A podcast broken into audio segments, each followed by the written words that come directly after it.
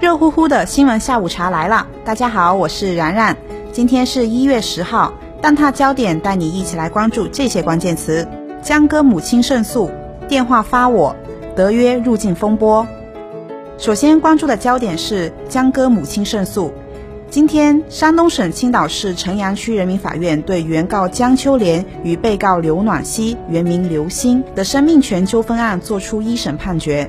判决显示，被告刘暖希赔偿原告江秋莲各项经济损失四十九万六千元及精神损害抚慰金二十万元，并承担全部案件受理费。从二零一八年十月，江秋莲宣布以生命权纠纷起诉刘星，至今已经过去三年多。中间经历了案件材料的跨洋认证、疫情推迟庭审。去年开庭时，江秋莲拒绝民事调解，因为双方的分歧较大，择期宣判。而原定于十二月三十一号开庭宣判，又因为审判长身体原因被临时取消。辗转这么多年，今天案件终于迎来了审判。而此时，距离江歌被害已经过去五年多。二零一六年十一月三号。江秋莲的独生女儿江歌在日本东京被刘暖希的前男友陈世峰杀害。刘暖希是江歌在日本留学时候的同乡及好友。针对江歌案的事发经过、行为人的过错程度，法院披露了详细情况和审理结果。下面我们一起来了解一下。法院审理认为，刘暖希作为江歌的好友和被救助者，对于自己引来的侵害危险，并没有如实向江歌进行告知和提醒。因为在案发之前，刘暖希害怕前男友陈世峰前来纠缠，向江歌求助。江歌随后同意他跟自己一起住。二零一六年十一月二号，陈世峰找到刘暖希与江歌同住的公寓，上门纠缠，还向刘暖希发送了恐吓信息，称我会不顾一切。但是刘暖希并没有将陈世峰纠缠恐吓的相关情况告知江歌。此外，法院认为，在陈世峰不法侵害的紧迫危险面前，刘暖希为求自保而置他人的生命安全于不顾，把江哥阻挡在自己居所门外被杀害，具有明显过错，应该承担相应的民事赔偿责任。法院综合考量本案的事发经过、行为人的过错程度、因果关系等等因素，对江秋莲主张的有证据支持的各项经济损失超一百二十四万元，酌情支持四十九万六千元。法院指出，江歌在救助刘暖希的过程中遇害，江秋莲失去爱女，因此遭受了巨大伤痛，后续又为赴国外处理后事而奔波劳碌。而刘暖希在事发之后还发表了刺激性的言论，进一步伤害江秋莲的情感，依法应承担精神损害赔偿责任。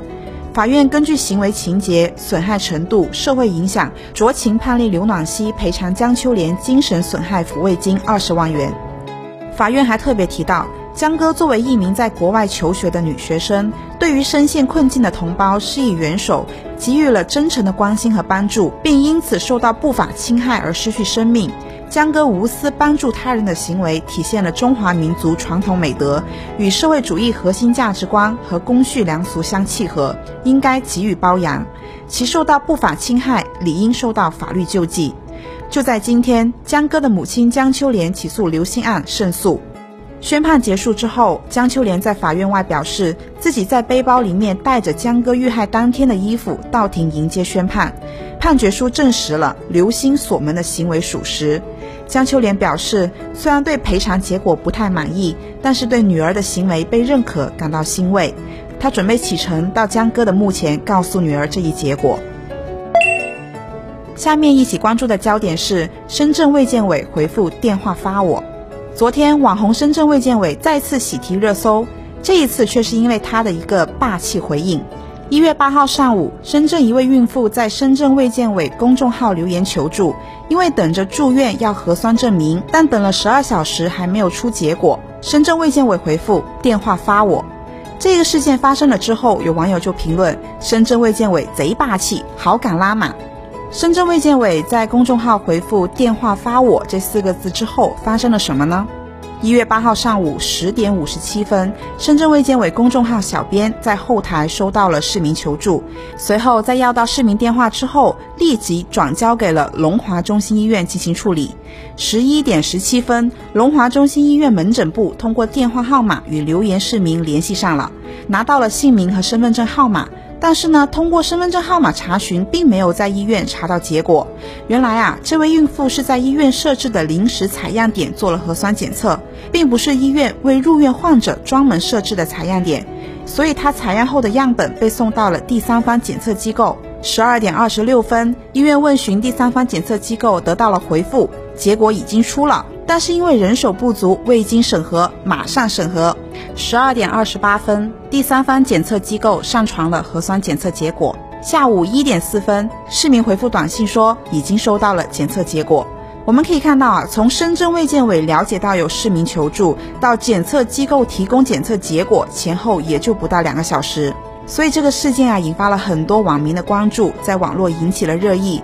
有网友就表示，这个就是深圳速度。身为广东人，真的安全感满满。电话发我，这是二零二二年目前看到最霸气的四个字。深圳卫健委优先安排孕妇住院，引来了网友们纷纷点赞。对此呢，深圳市卫健委宣教处处长王岭回应称，这是服务型政府应该做的。昨天上午，南都记者电话联系上了当事人，孕妇的先生表示，妻子已经入院，目前情况稳定。当时留言之后呢，深圳卫健委反应很快，非常感谢深圳卫健委。疫情发生以来，深圳一直做的都挺好的，整体感觉挺放心。电话发我的回应体现了深圳速度。疫情之下，短短四个字，让人们体会到了一个城市的温度，给市民带去了满满的安全感。最后，我们来关注的焦点是德约入境风波。新年网球第一个大满贯赛事——澳大利亚网球公开赛，将在一月十七号在墨尔本公园揭幕。然而，这项网坛盛事却在近日陷入了舆论危机，因为啊，世界排名第一的男单诺瓦克·德约科维奇。在被组委会官方授予了医疗豁免许可之后，却在入境时遭到澳大利亚海关部门的拒签和扣留。理由呢，是因为德约科维奇没有打到新冠疫苗，并且没有办法提供有效的医疗证明。这一风波在国际体坛引起了高度关注。德约科维奇在今天出席澳大利亚法院的听证会，把那些阻止他参加澳网的人告上法庭。今天的最新消息显示，德约科维奇赢得了法律诉讼。从法律层面来讲，他将可以留在澳大利亚继续参加即将开赛的澳网赛事。但是，澳大利亚联邦政府的代理律师向法院表示，联邦政府还是有取消德约科维奇签证的权利。澳大利亚联邦巡回法院当天表示，准许德约仅在法庭听证会期间离开酒店，确保其庭审期间可以与律师在一起。但是，每一次听证会结束之后，仍必须返回拘留酒店。德约的团队对外透露称，目前德约的训练条件和生活条件都很艰苦。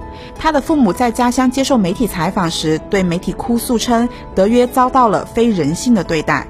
德约科维奇的家人还在塞尔维亚议会大楼前面举行了集会，约三百名球迷到场声援。同时，近日也不断有澳大利亚当地的球迷来到德约科维奇的隔离酒店外声援这位网球巨星。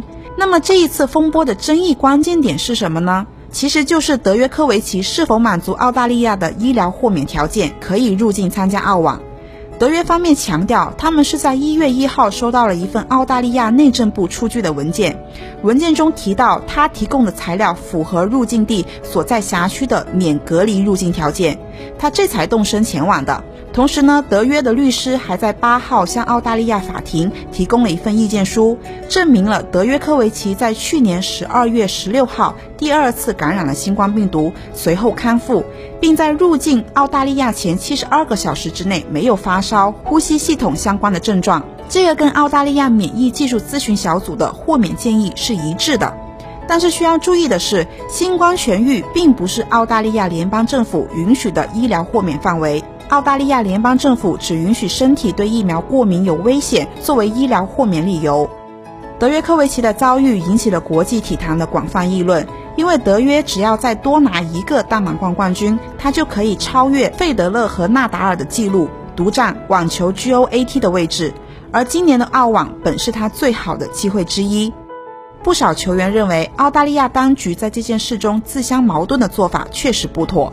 这件事对网球来说是一场噩梦。世界上最伟大的运动员和冠军之一，居然遭受了这样的待遇。好啦，本期节目就到这里。每天下午五点，蛋挞焦点准时送达。我们下期见。本栏目由南方都市报出品。